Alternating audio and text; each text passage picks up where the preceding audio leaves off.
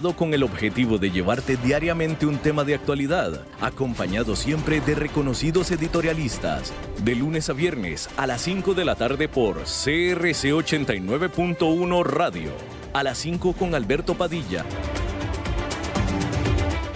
Hola, ¿qué tal? Saludos, bienvenidos a esta emisión de A las 5 con su servidor Alberto Padilla. Muchísimas gracias por el favor de su atención. Realmente lo valoro y lo valoro muchísimo. Vamos a empezar rápidamente eh, informándole que este martes, por primera vez en la historia democrática de Argentina, la cual comenzó apenas en 1983, un presidente no peronista logró terminar su mandato constitucional en paz y transferir el poder a su antecesor, a su sucesor, mejor dicho. Y este hito fue lo que hizo proponer al saliente presidente Mauricio Macri que la transferencia de la banda presidencial y el bastón de mando se realizara ante el público afuera de Palacio Presidencial. Pero su sucesor, Alberto Fernández, y vicepresidente, Cristina Fernández de Kirchner, no quisieron darle más juego y exposición a Macri, por lo que mantuvieron la transferencia en el Congreso y salieron solos ya al balcón. Tanto los argentinos como los mercados financieros están aún esperando conocer los detalles sobre cómo resolverá Fernández a la inflación, que está por encima del 50%, reducirá la pobreza, que está en el 40%, y pagará el que es el mayor crédito que jamás dio el Fondo Monetario Internacional. Para eso, Fernández se trajo a un, eh, se trajo de ministro de Hacienda a un joven economista, se lo sacó de la manga, eh, estaba fuera del radar, un joven economista académico en Estados Unidos, de nombre Martín Guzmán, quien ya ha dejado ver que el plan con el Fondo Monetario Internacional será el posponer los pagos por al menos dos años para tratar de generar crecimiento primero para después comenzar a pagar. Por lo pronto, el flamante presidente Alberto Fernández dijo en su discurso inaugural, debemos comprender que no existe la posibilidad de pedirle sacrificios a quien tiene hambre. No se le puede pedir sacrificios a quien no puede llegar a fin de mes.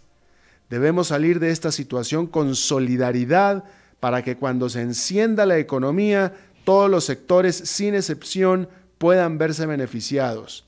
Pero hasta eliminar el hambre, le pediremos mayor esfuerzo solidario a quien tenga más capacidad de darlo. Eso fue lo que dijo Alberto Fernández. Lo único que yo puedo decir al respecto es que precisamente uno de los principales problemas que ha sido pues eh, dirigir, presidir a, Argentina, pues es este concepto del esfuerzo solidario.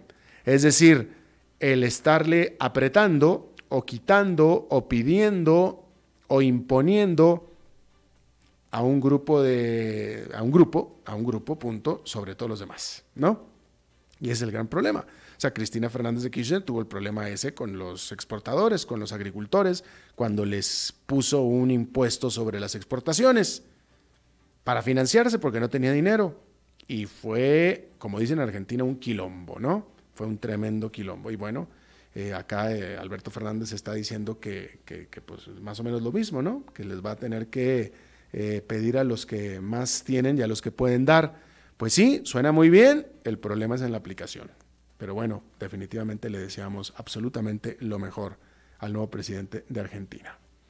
Bueno, fíjese usted en esta nota. Ya entrada la fase final del 2019, es consenso de los analistas ahora que la expansión económica de más duración de la historia de Estados Unidos continuará durante el 2020.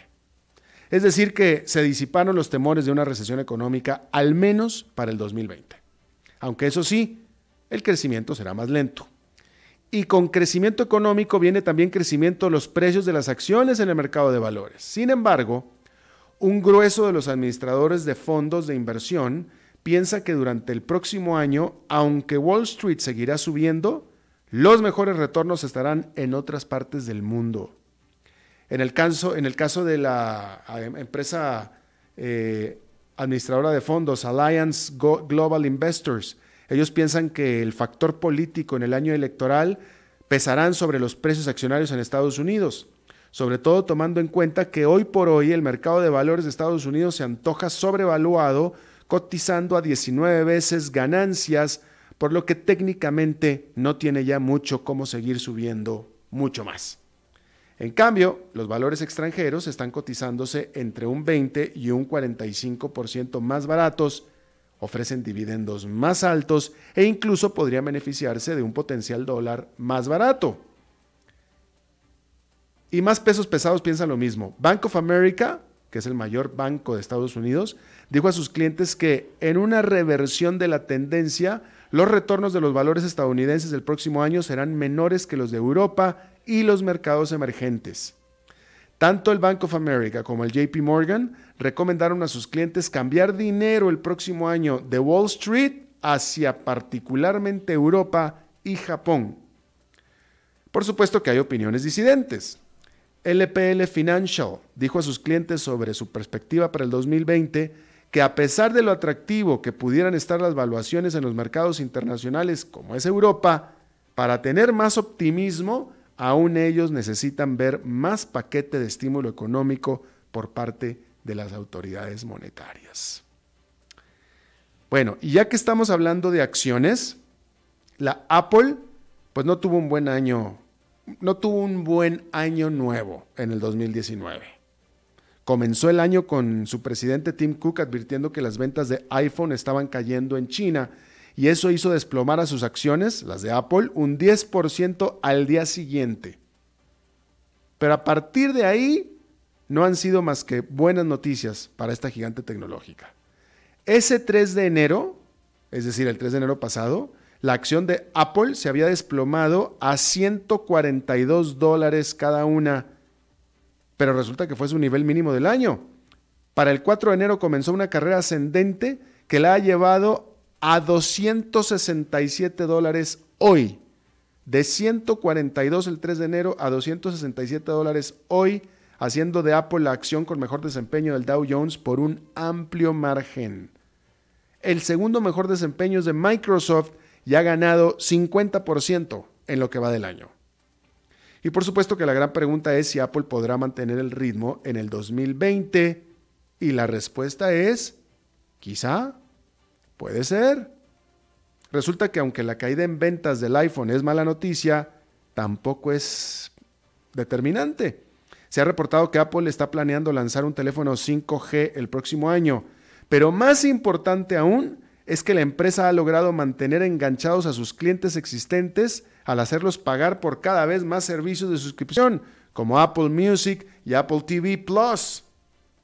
Tanto que los ingresos por servicios de Apple crecieron 18% en el último trimestre y esa parte es muy prometedora para el futuro precio de las acciones de la empresa. Bueno, cambiando de tema, seguramente usted ya está enterado, una historia esperada y vieja. El tribunal confirma por tercera vez la prescripción del caso Crucitas contra el expresidente Oscar Arias se rechaza otra vez la apelación del Ministerio Público. Y bueno, pues digo, es la tercera vez que sucede, ¿no? Es decir, que ya era esperada. Desde la segunda vez, que fue hace no más que un par de meses, ya sabíamos, vaya, tenía que ser que la tercera pues iba a, suceder lo mismo, ¿no? Y pues eh, aquí yo tengo que hacer, voy a, va a parecer que estoy siendo irónico y tal vez lo estoy siendo, pero creo que estoy siendo también bastante, eh, pues sinceramente yo diría que hasta objetivo. Y este sería un consejo, si yo fuera consejero de comunicación de, eh, de, la, de la fiscal, de la fiscalía, yo les diría, bueno, si yo fuera, si yo fuera el consejero, pues no soy consejero de comunicación, pero entonces se las doy aquí, se las doy gratis.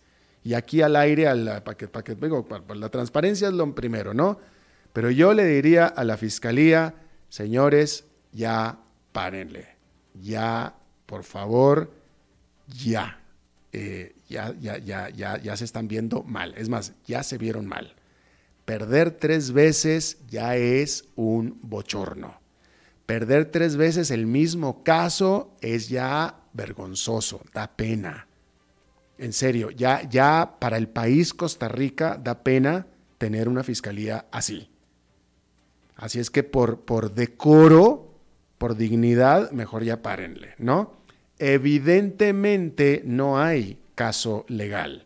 Claramente, si hubiera caso legal, desde la primera hubiera prosperado la iniciativa de la fiscalía. Desde la primera. Pero ok, vamos a suponer que en la primera, pues, este, hubo una equivocación, etcétera. Bueno, la metemos una segunda. Perfecto. Ya vamos en la tercera. Evidentemente, ya no hay caso legal. ¿Sí? Yo no tengo ningún otro interés aquí en lo más mínimo. Al contrario, yo, aunque, aunque me digo amigo del expresidente Oscar Arias, si yo supiera, es más, si a mí me dan las pruebas, si, la, si el tribunal lo encuentra culpable de un delito, yo sería el primero, como a cualquier otro amigo, no nada más a, Oscar Arias, a cualquier amigo, castíguenlo como debe ser, como cualquiera. Es más, a un hijo también lo entregaría yo a la justicia, si es que un hijo rompió la ley. Al que rompió la ley, se le va a la justicia. De tal manera que la primera vez que se eh, hizo esta, esta eh, moción, la primera vez pues era obligación, ¿no?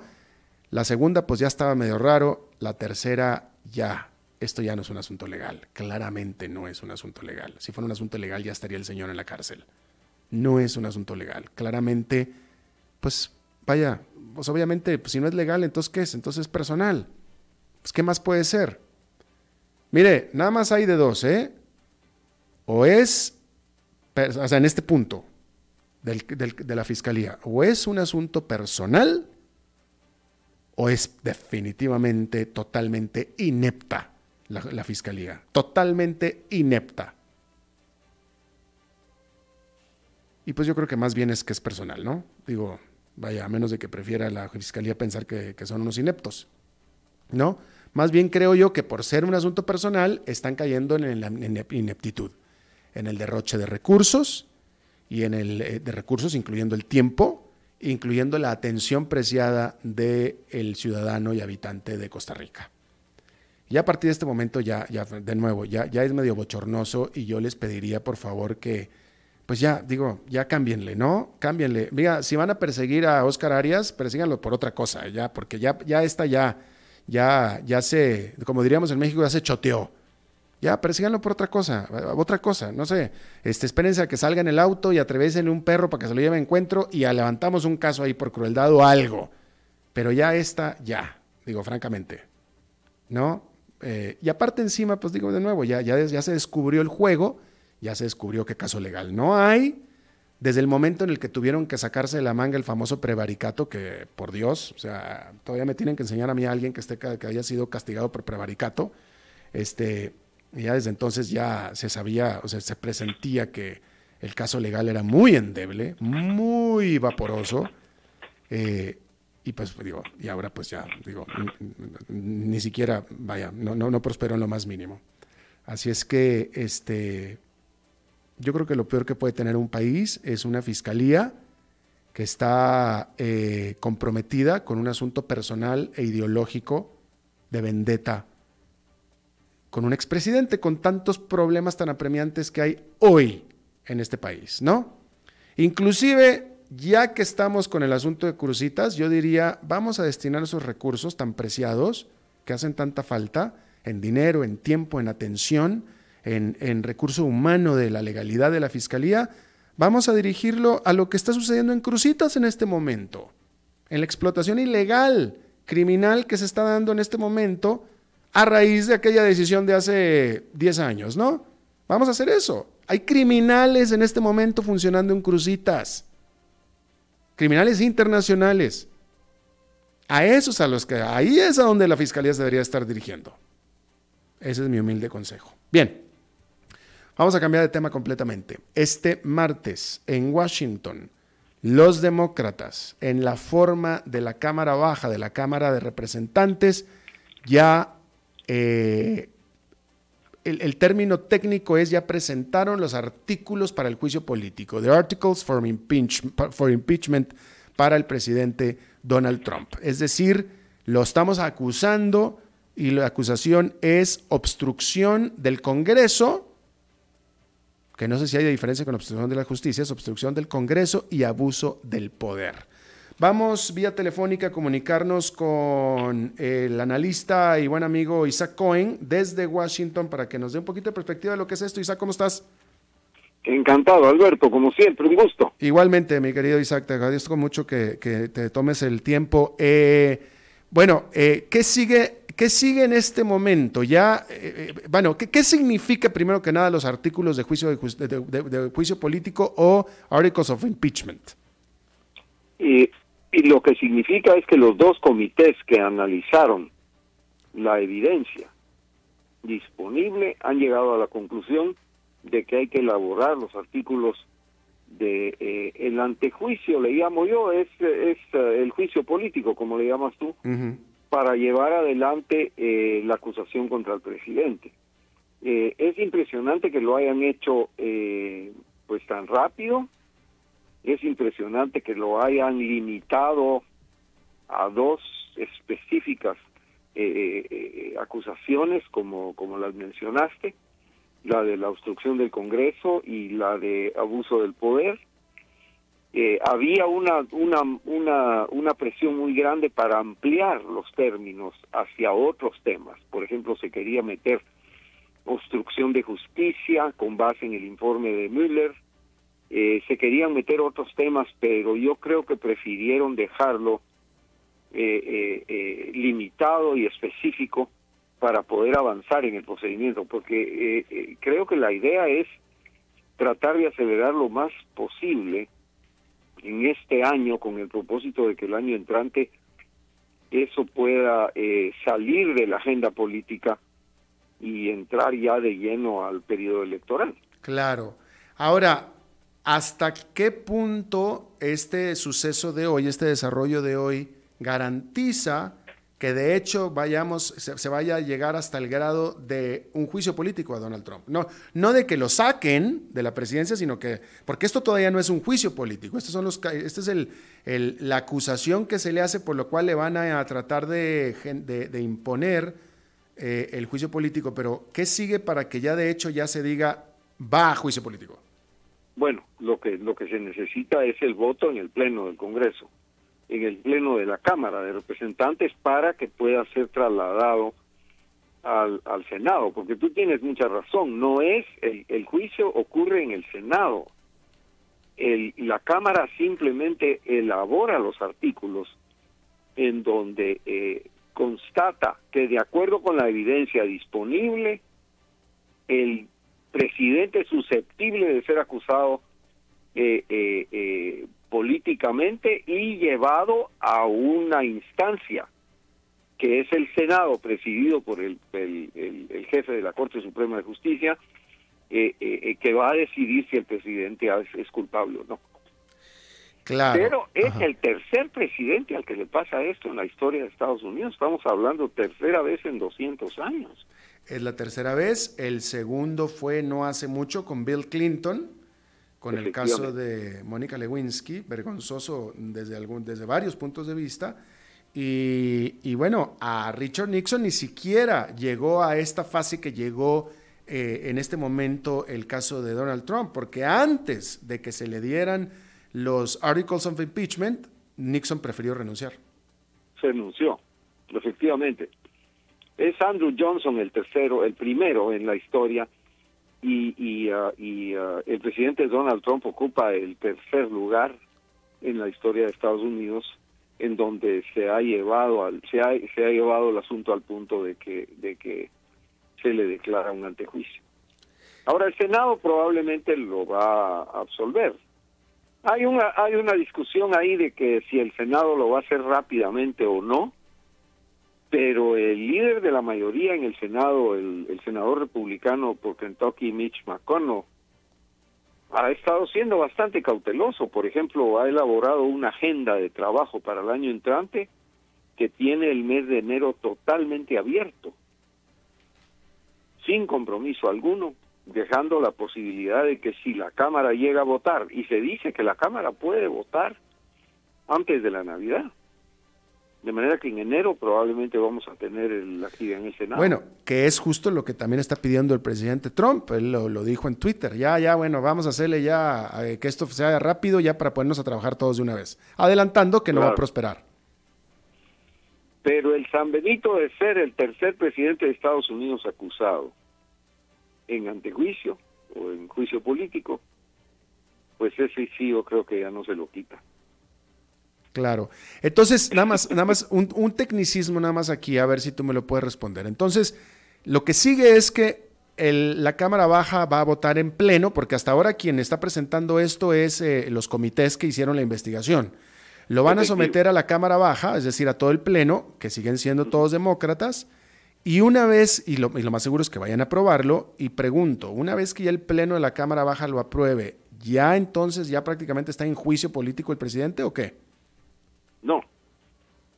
El Senado entonces lo tiene que aceptar para proceder con el juicio. Ahí viene una primera instancia en el cual eh, se dice que el Partido Republicano podría decir, bueno, ahorita aquí mismo lo eliminamos esto porque no aceptamos. O sea, lo puede rechazar, punto. Simplemente lo, lo, lo rechazan, dicen no, simplemente se somete a votación en el Senado y el Senado dice que no hay no hay base suficiente para llevar a cabo el juicio político. O llevarlo a cabo el juicio político y perdonarlo. Efectivamente. Y, y, no, o sea, lo que le pasó a Clinton, que no tuvieron los votos suficientes para, eh, eh, eh lo, tuvo suficientes votos para absolverlo, no para condenar. Eh, Isaac, a ver si nos puedes iluminar un poquito. ¿A qué está jugando el Congre la Cámara Baja, los, los, los demócratas, la Casa de Representantes? ¿A qué están jugando? Porque ellos saben que o sea, al, final ellos nada más van a proponer, los que van a disponer son los senadores, es decir, los republicanos. Y los republicanos, una de dos, o le van a rechazar el juicio político o lo van a perdonar. O sea, no hay manera en que vayan a enjuiciar políticamente a, Donald Trump. ¿A qué, ¿Cuál es la apuesta? ¿Qué están jugando? Bueno, yo creo que ahí hay, hay, hay un hecho que es muy importante. Pues, se dice que es una cuestión de principio, que no pueden tolerar que un presidente haya abusado el poder y que haya obstruido al Congreso. Eh, por consiguiente, no hay otra más que, eh, eh, que acusar. Ahora, el asunto es el siguiente. Es cierto, es una cuestión de principio, si se quiere, teniendo la mayoría a la Cámara, que, que, que, lo haga. O sea, tiene tiene tiene la capacidad de no hacerlo también. Y la y la y la y la líder de la Cámara la congresista Nancy Pelosi había resistido bastante la presión de aquellos que querían eh, eh, eh, acusarlo políticamente, llevarlo a este juicio. Ahora, el tema es el siguiente, es uno de los de los asuntos en los cuales los demócratas tienen la capacidad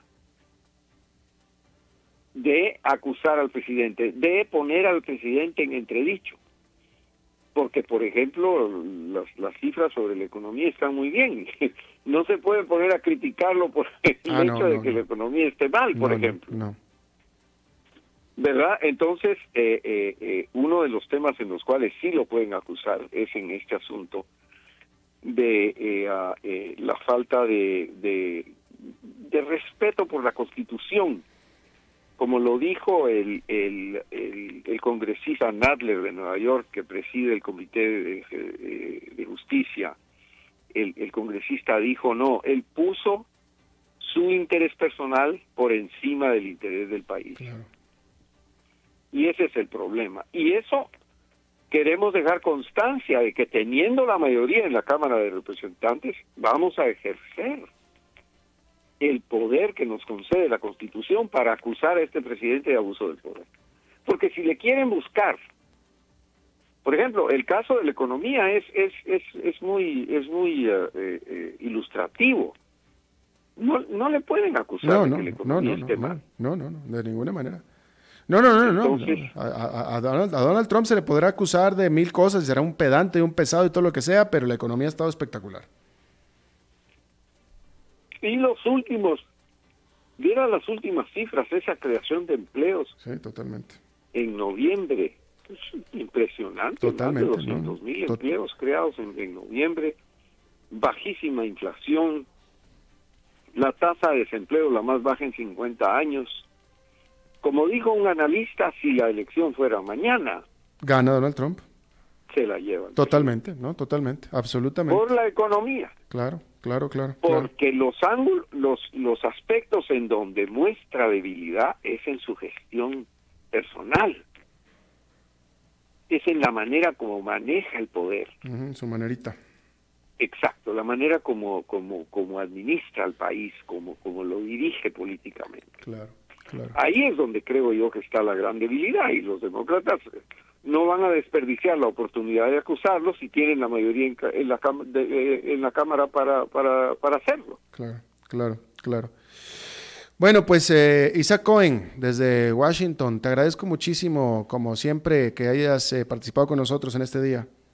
Un gustazo que hayamos hecho la última del año, probablemente, eh, eh Alberto. Yo te deseo pues muchas felicidades a ti, a tus escuchas, a quienes nos escuchan siempre y espero que el año entrante hagamos muchos más. Ay, mi hermano, pues sí, esta será como la fin de año número 20, 21 que hemos tenido la oportunidad de desearnos feliz año nuevo y espero que vengan muchos más. Bueno, se fue. Gracias, Isaac. Entonces, vamos a una pausa y regresamos con nuestra primera entrevista.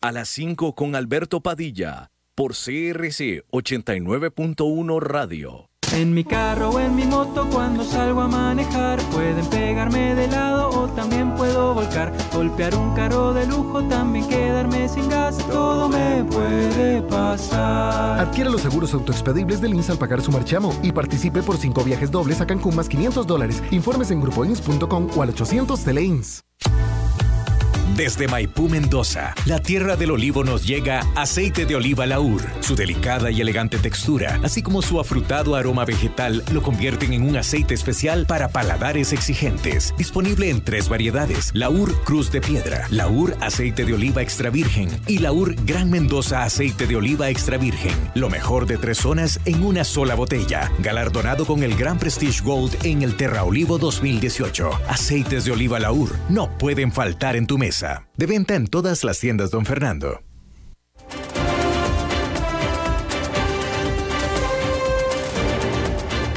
Seguimos escuchando a las 5 con Alberto Padilla. Muchísimas gracias por continuar con nosotros. Bueno, eh, hay una iniciativa que me parece mucho, muy interesante eh, para las startups de tecnología verde. Si usted tiene una startup de tecnología verde o le gusta el tema, de los startups de tecnología verde aquí en Costa Rica, bueno, pues estos eh, emprendimientos podrían eh, participar en el que sería el primer programa de la región, con la región estoy entendiendo Centroamérica, especializado en este sector de tecnología verde y está enfocado para fortalecer y acelerar el proceso de internalización, internacionalización de estos proyectos. Eh, hay una serie de organizaciones involucradas y también de financiamiento, pero quien está haciendo el reclutamiento es el grupo Estratos y está conmigo el socio fundador del grupo Estratos, pues para que nos dé los detalles. Eh, Luis Carlos Barquero, muchísimas gracias por estar con nosotros. muchas gracias por la invitación y gusto estar con ustedes. Gracias, gracias. Bueno, a ver, cuéntanos, ¿qué es este programa y cómo funciona? Ok, el programa es un programa de incubación que lo que busca es la incubación de, startups de base tecnológica.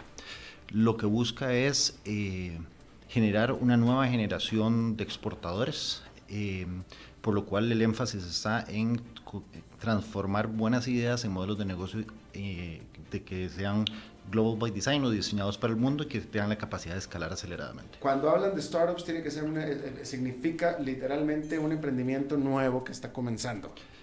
Ok, un startup eh, por definición es un, es un, modelo de negocio que está diseñado para el mundo, que puede ser probado en un, en un, mercado como el nuestro. Eh, los criterios de selección son una empresa que tenga eh, un, prototipo y que esté validado y que tenga tracción inicial en el mercado. No necesariamente es, un, es una iniciativa para, para proyectos o para ideas, sino para gente que ya esté un poco más adelantado y lo que se busque es acelerar esa internacionalización. Ah, ok, ok. ¿Y eso sería básicamente ya una empresa andando? Sería una, eh, una idea prototipada y con validación de mercado. ¿Qué quiere decir validación de mercado? Que realmente se ha experimentado, se, se ha llegado a donde los potenciales consumidores y se ha validado que realmente el problema existe y la solución eh, es eh, eficiente para resolver ese problema. Claro, y que entonces ustedes les proveerían del impulso, tanto, tanto financiero como, y ahorita nos va a decir que más, para poder sacarlo. Ok, básicamente, ¿en qué consiste? La, primera etapa es darles metodologías de eh, innovación, de cómo aplicar innovación y cómo ejecutar innovación. La innovación es, es una, por definición, es, es las probabilidades de éxito son bajas y al ser probabilidades eh, bajas, realmente se, se requiere eh, una sistematización para poder experimentar continuamente. Eh, esas metodologías tienen que ver con, con, en este caso, estamos utilizando la metodología de la Startup Nation de Israel, que hay un acompañamiento de, por ejemplo, de Elena Donnet, que es la cofundadora de del Centro de Innovación y Emprendimiento de la Universidad de Tel Aviv Em, ella está acompañando técnicamente la metodología y adicional a eso son 12 semanas donde se trabaja el modelo de negocio, eh, segmentación de mercado, monetización y métodos para el escalamiento acelerado y generar las exportaciones que al final es el, objetivo del programa. Claro. Eh, bueno, ya, estoy viendo que tiene un costo de, para ingresar a esto de 350 dólares, que pues les digo, francamente no es, es, es, este, no es mucho, es poquito y sin embargo se les reintegra a aquellos que se gradúen del programa. Sí, esto es una iniciativa eh, que nace de Procomer, de cómo generar una o cómo ir generando una, una, base de exportadores diferentes a base de tecnología y a base de escalabilidad y, salirse de lo que tradicionalmente hemos exportado en Costa Rica. Em, Cruza está financiando el programa eh, y los 350 dólares, al final de cuentas, es realmente una inversión digamos, simbólica de parte del startup y es una señal más de compromiso que de, que de inversión, porque al final se le reembolsa. Una vez terminadas las 12 semanas de incubación, eh, ellos tienen opción a presentar un plan de negocios para eh, y, un, y una propuesta de inversión que es evaluada por un comité de inversión que está entre personas expertas en, inversión en startups, eh, Procomer y Cruza para decidir si realmente se le van a asignar los, los fondos para, eh, para acelerar ese, ese crecimiento o ese plan de negocios. Eh, ¿Quién es Cruza? Cruza es la Fundación Costa Rica y Estados Unidos para, para la o sea, cooperación. CRUSA. Exactamente, es Costa Rica y eh, ellos lo que buscan, tienen una serie de iniciativas, dentro de una es el, el, crecimiento verde, que entonces enfoca mucho en, el tema de desarrollo de base tecnológica. ¿Y el financiamiento puede ser de hasta cuánto, cuánto dinero? El financiamiento podría ser eh, entre 25 mil y 100 mil dólares, pero no hay una política específica, va a depender de cada caso.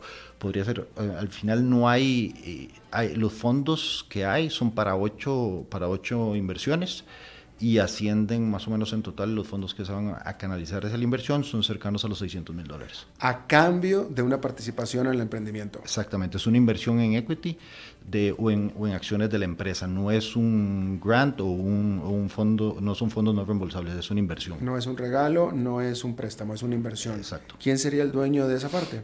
Eh, el beneficiario de, de, esas inversiones es Grupo Stratos y ese sería el socio que estaría operando en conjunto con el startup, haría el acompañamiento. O sea, ustedes. Sí, señor.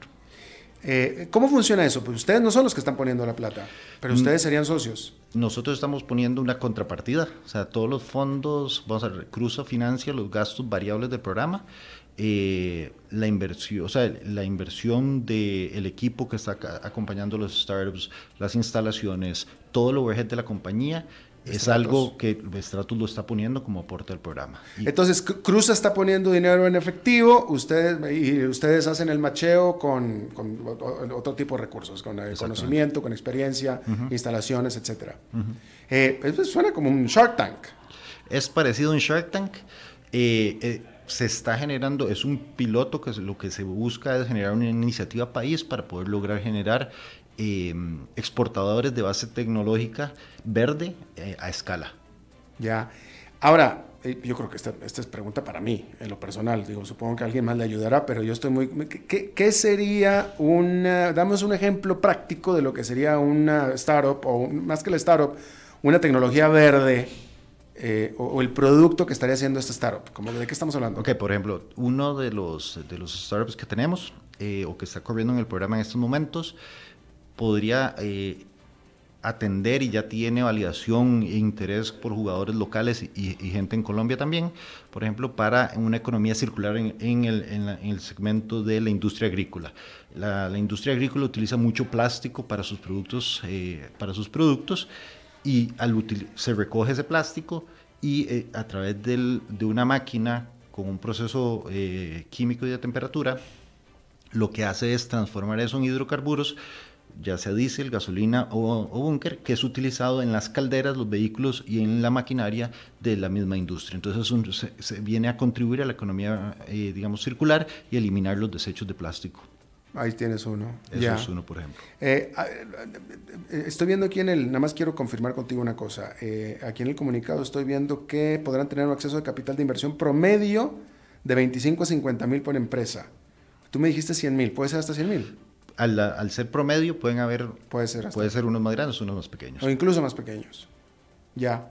Eh, el proceso de inscripciones se inicia, se inició el primero de diciembre y es hasta abril. el primer ciclo, vamos a ver, hay, hay, dos ciclos en el plan piloto y después se va a continuar corriendo de manera ordinaria, pero digamos, la primera etapa van a ser dos ciclos. Uno que termina ahora eh, la próxima semana con un Demo Day que va a presentarse, se presentan las iniciativas que estuvieron en el proceso eh, tenemos presencia de inversionistas locales e internacionales, tenemos eh, invitados eh, del exterior, representantes de, fondos del Banco Mundial, de las Naciones Unidas. y entonces ahí ya termina el primer ciclo. El segundo ciclo empieza a partir de, abril y, abre y ya está abierta la convocatoria para ese ciclo. O sea, todavía se pueden inscribir. Hasta, hasta finales de marzo, principios de abril termina la convocatoria del segundo ciclo quien crea que tiene alguien que pudiera prosperar en este como startup de tecnología verde, ¿a dónde se pueden comunicar, dirigir? Pueden ingresar a la página www.grupostratos.com slash amangara. Eh, allí eh, Amangara es el nombre de la incubadora, porque es Grupo Stratos trabaja sobre innovación, pero trabaja en tres especialidades. Una, eh, innovación corporativa, otra que es Venture Capital, que, y la tercera es incubación y aceleración de startups, que es Amangara, el nombre de la incubadora, y esa incubadora es la que está corriendo el programa de GreenTech. Ya, y es el primero. El GreenTech es la primera generación de GreenTech. El Grupo Stratos tiene nueve años de estar en el mercado y nueve años de estar trabajando en temas de innovación, innovación cerrada, innovación abierta, trabajando con inversionistas, startups y corporaciones y muchas veces coordinando y conectando a esos tres jugadores que son necesarios en cualquier ecosistema de innovación. Ahora, ustedes se dedican también a hacer incubadoras. Ustedes tienen Nosotros tenemos una incubadora y tenemos un fondo Venture Capital y tenemos, eh, em, en experiencia de inversiones, hemos estructurado eh, aproximadamente 38 millones de dólares en private equity y venture capital. Ya.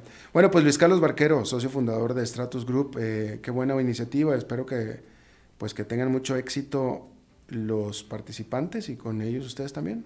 Muchísimas gracias. Gracias. Vamos a hacer una pausa y regresamos con Eli. A las 5 con Alberto Padilla, por CRC 89.1 Radio. En mi carro o en mi moto cuando salgo a manejar pueden pegarme de lado o también puedo volcar, golpear un carro de lujo, también quedarme sin gas, todo me puede pasar. Adquiere los seguros autoexpedibles del INSS al pagar su marchamo y participe por cinco viajes dobles a Cancún más 500 dólares. Informes en grupoins.com o al 800 Teleins.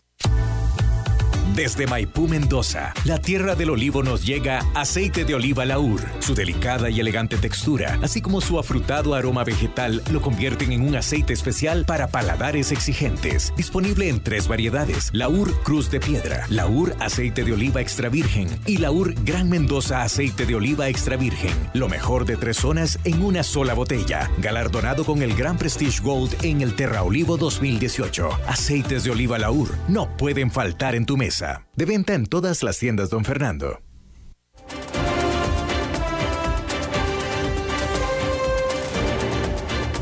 Seguimos escuchando a las 5 con Alberto Padilla. Bueno, pues es martes de Eli Feinstein y definitivamente lo vamos a extrañar porque no está Eli en cuerpo y alma con nosotros, está nada más en, en espíritu Nada más. Eli Feinstein, ¿cómo estás? Muy bien, muy bien, Alberto. Estás, estás en la nube, eh, Eli. Estoy en, la nube de tráfico de la ciudad de San José.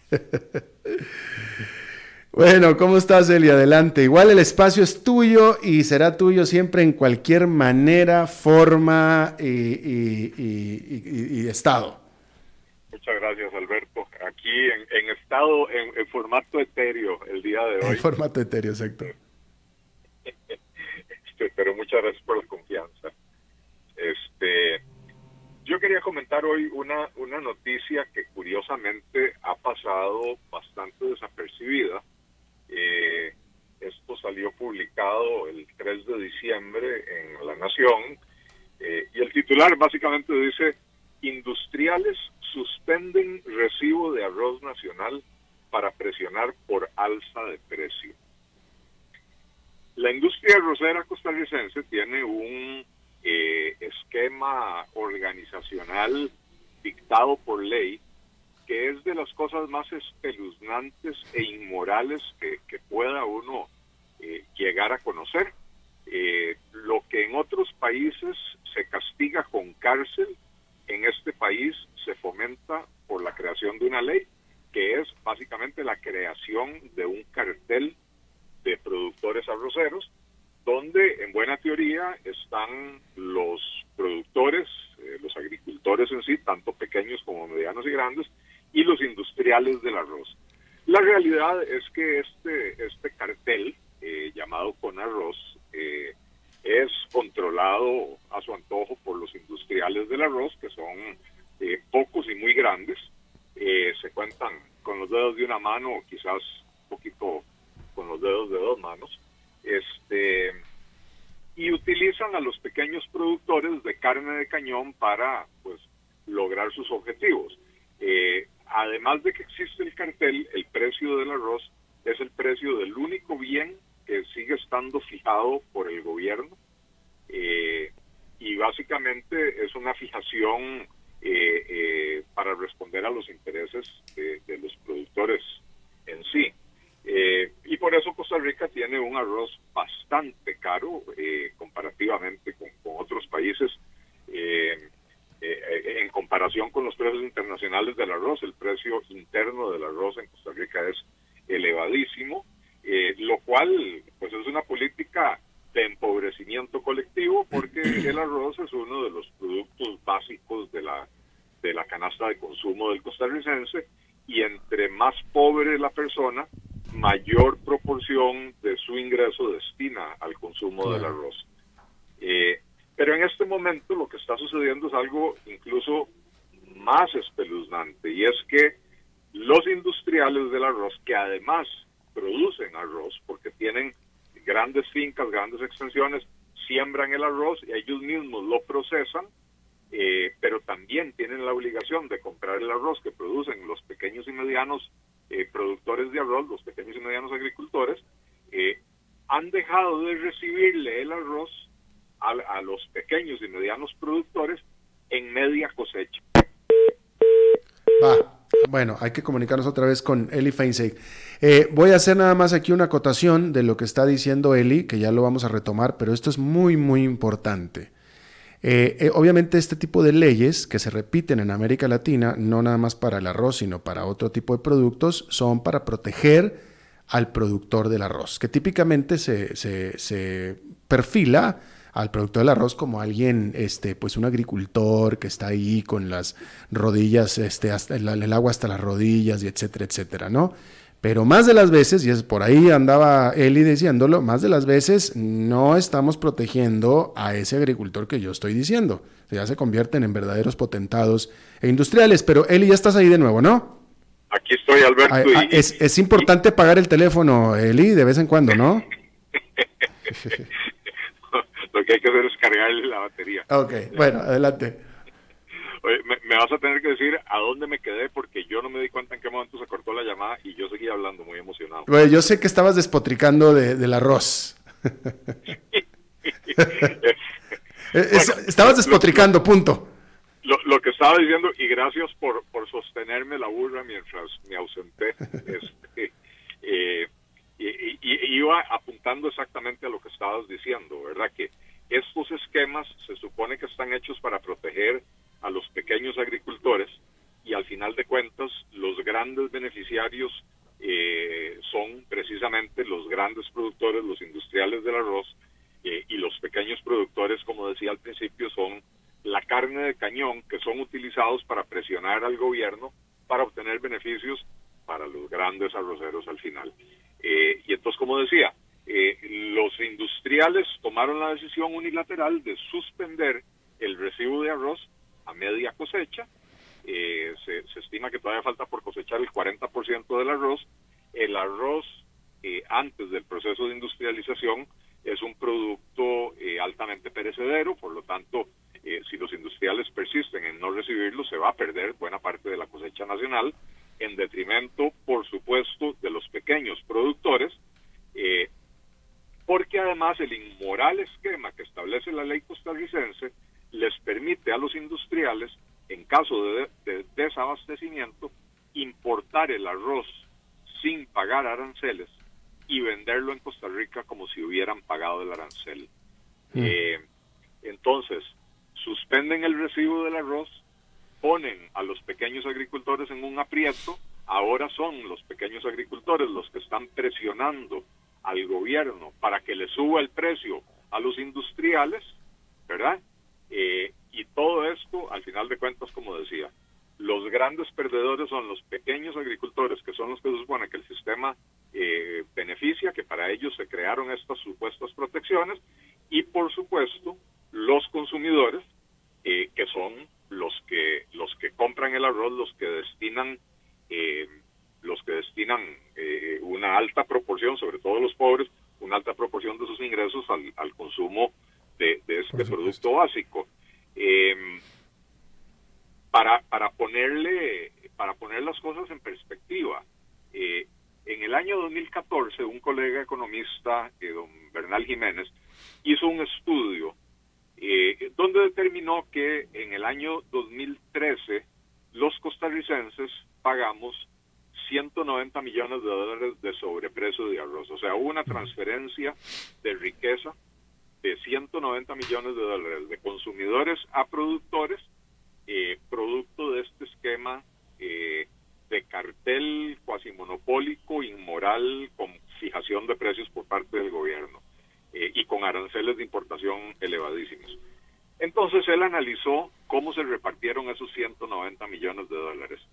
Y el resumen del, del, de su estudio es que el 90 8,86%, o sea, unos 188 millones y medio, terminaron en manos de los medianos y grandes productores de arroz y de los industriales del arroz. Solo el 1,14% fue a parar a las arcas de los pequeños productores de arroz. Y en términos monetarios, esto significó una transferencia de aproximadamente 53 mil dólares al día para cada uno de los industriales del arroz, mientras que para los pequeños productores la transferencia fue de aproximadamente 5.400 dólares al año, o sea, 16 dólares al día. Y esto es lo que nos venden a los costarricenses como un esquema para proteger y fomentar al pequeño productor agrícola. Eh, cuando realmente es una política de empobrecimiento colectivo eh, para beneficio de unos pocos industriales que se, literalmente se pueden contar con los dedos de una mano, Alberto, y que ya no te van a volver a pautar publicidad en tu programa.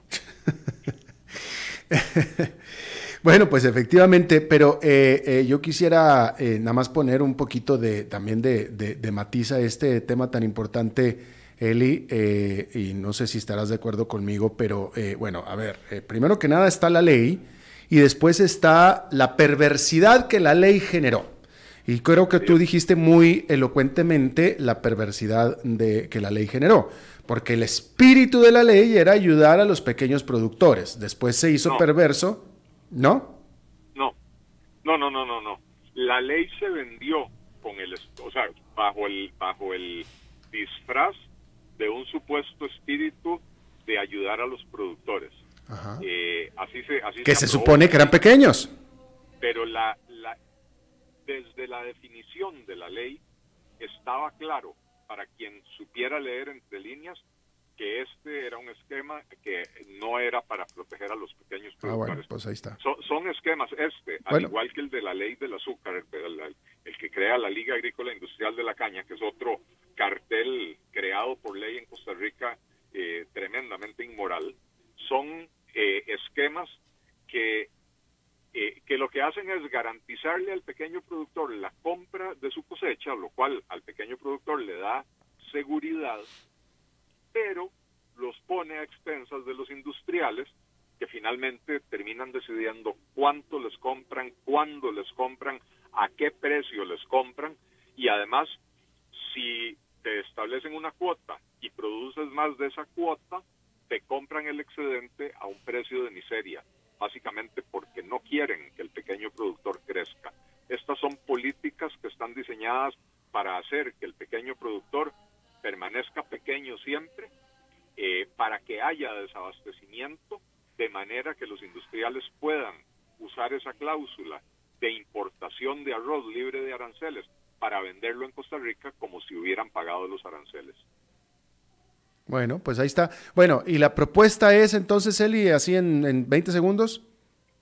Pues eh, básicamente esta ley habría que, derogarla, eliminar este esquema, eh, poner al, sector arrocero, al sector azucarero, eh, bajo la égida de la ley de, de las leyes de promoción de la competencia. No puede ser que nosotros estemos fomentando por la vía legal la creación de un cartel, que el cartel básicamente eh, lo que hace es restringir la producción para aumentar el precio eh, a expensas del consumidor y encima de todo con un esquema de estos que no solo es a expensas del consumidor, sino también del pequeño productor. Eh, hay que eliminar este esquema, hay que reducir los aranceles de importación, que hoy en día pueden andar en el orden del 40, 50%, no, no recuerdo la cifra exacta, pero por ahí anda 45, 46, eh, reducir estos aranceles a un nivel razonable, 5, 6%, tal vez 8%, permitir la importación de arroz y con la recaudación eh, del, de ese arancel, crear un fondo, ahí sí, para ayudarle exclusivamente a los pequeños agricultores, que no que, que la van a tener muy difícil compitiendo con las importaciones, pero que el esquema sea para ayudar a los pequeños productores y no para hacer una enorme transferencia de riqueza de consumidores pobres a industriales ricos. Ah, muy interesante. Bueno, pues Eli Feinsek, muchísimas gracias y qué buen cierre, te agradezco muchísimo y nos vemos el próximo martes. A ti las gracias, Alberto, nos estamos viendo. Gracias, hasta luego. Te vas a perder de un whisky, Eli, ni modo, por no venir, ahí está, el castigo. Eso es lo que más pena me da. Exactamente. Bueno, gracias, Eli. Bueno, muchísimas gracias. Este, eso es todo lo que tenemos por esta emisión de A las 5 con servidor Alberto Padilla. Muchísimas gracias por habernos acompañado. Espero que termine su martes en buena nota, buen tono. Hizo muy bonito día hoy. Espero que mañana sea igual. Para usted también. Nos reencontramos en 23 horas. Que le pase muy bien. Este programa fue presentado por Bodegas y Viñedos La Iride porque siempre tendremos con quién celebrar.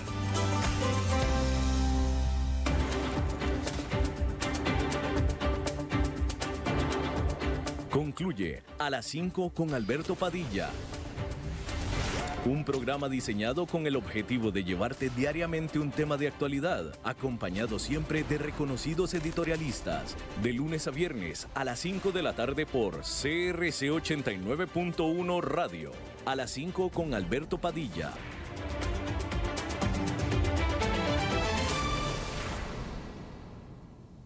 La NBA regresa a México con dos espectaculares partidos de temporada regular. No te pierdas este jueves 12 de diciembre a los Detroit Pistons contra Dallas Mavericks a las 8 de la noche. Y el sábado 14 de diciembre a los Phoenix Suns contra San Antonio Spurs a las 4 de la tarde. Disfruta toda la magia del deporte ráfaga en vivo desde la Arena Ciudad de México. La NBA para todos por ESPN. Estas elecciones impactan todo lo que usted tiene cerca. Las aceras del barrio que usted tiene cerca, los encuentros culturales que usted tiene cerca, las comodidades en la feria que usted tiene cerca. Por eso, estas elecciones se viven de cerca. cerca participando con sus vecinos, cerca conociendo a los candidatos y sus programas, cerca comprometiéndose con su comunidad y sus necesidades, cerca eligiendo a su gobierno local. Mi voto, mi cantón. Elecciones Municipales 2020. Un mensaje del Tribunal Supremo de Elecciones.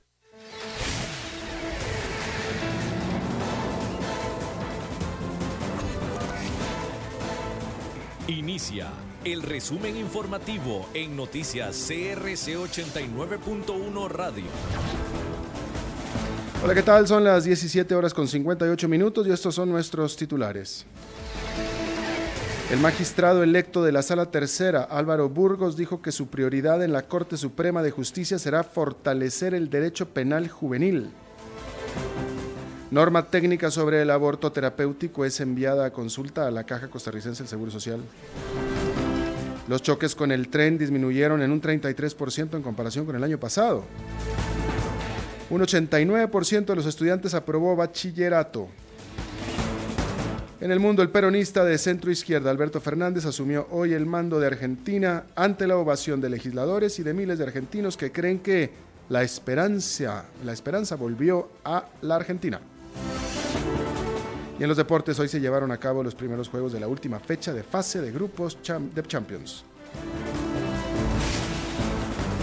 Asamblea Legislativa.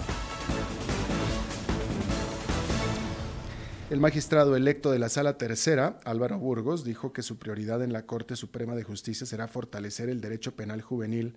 Así lo declaró a la prensa tras conocer el resultado de la votación que le favoreció con 39 votos en una elección secreta. Burgos se desempeña hasta hoy como juez penal y es catedrático en la Facultad de Derecho de la Universidad de Costa Rica. Siguió eh, la votación por el YouTube Live, él, de la Asamblea Legislativa, y será juramentado mañana en el mismo Parlamento para asumir su magistratura el mismo jueves. Salud. El Ministerio de Salud envió a consulta obligatoria a la Caja del Seguro Social el borrador de la norma técnica para la interrupción terapéutica del embarazo. La institución cuenta con tres días hábiles improrrogables para responder esta consulta, que es obligatoria y no vinculante para el Poder Ejecutivo.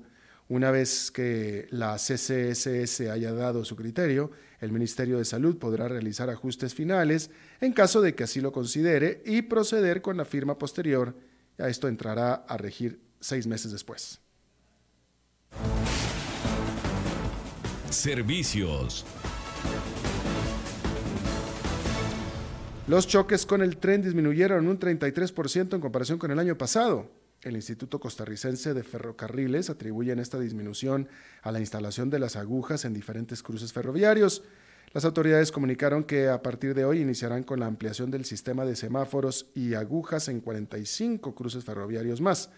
Los corredores que serán intervenidos se ubican entre Heredia, Centro y Alajuela. San Antonio de Belén y San Rafael de la Juela, así como uno en San Pedro. Educación. Un 89% de los estudiantes aprobó bachillerato, lo que quiere decir que de casi 55 mil estudiantes que hicieron esas pruebas, 48.800 las aprobaron, según datos de la Dirección de Gestión y Evaluación de la Calidad del Ministerio de Educación. En comparación con el año pasado, la promoción del 2019 es mayor, ya que el 2018 cerró en 79%.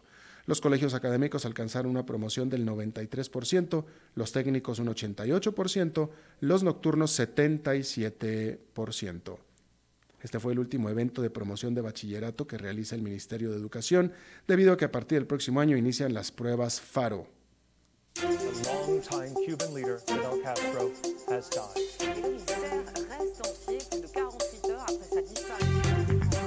Internacionales. En Argentina, el peronista de centro izquierda Alberto Fernández asumió hoy el mando de la nación ante la ovación de legisladores y miles de argentinos que creen que la esperanza volvió al país. Fernández manifestó que recibe un país frágil y golpeado, esto tras jurar como presidente en reemplazo del liberal Mauricio Macri para un periodo de cuatro años. Este abogado de 60 años señaló que Argentina tiene que superar el muro del rencor y del odio, que tiene que superar el muro también del hambre. El mandatario recibió la banda presidencial y el bastón de mando de parte de Macri en el Congreso, una escena muy diferente a la de hace cuatro años, cuando Cristina Kirchner dejó la presidencia un día antes de lo previsto y Macri fue investido por el presidente provisional del Senado.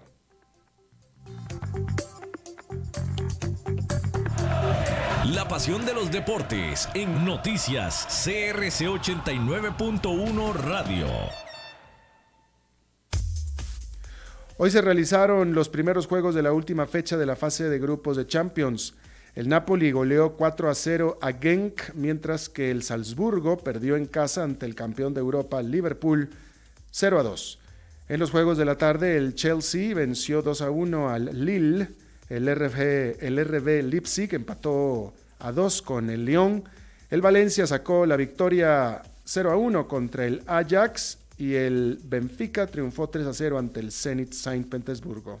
En los resultados más destacados, el Borussia Dortmund le ganó 2 a 1 al Slavia Praga y con esto se clasificó a los octavos de final, mientras que el Inter de Milán perdió 1 a 2 con el Barcelona y quedó eliminado de la próxima competición europea.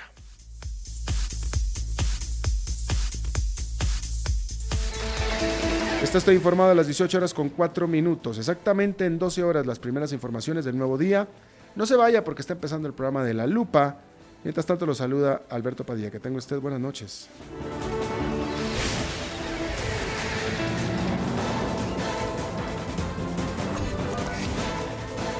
Este fue el resumen informativo de Noticias CRC 89.1 Radio.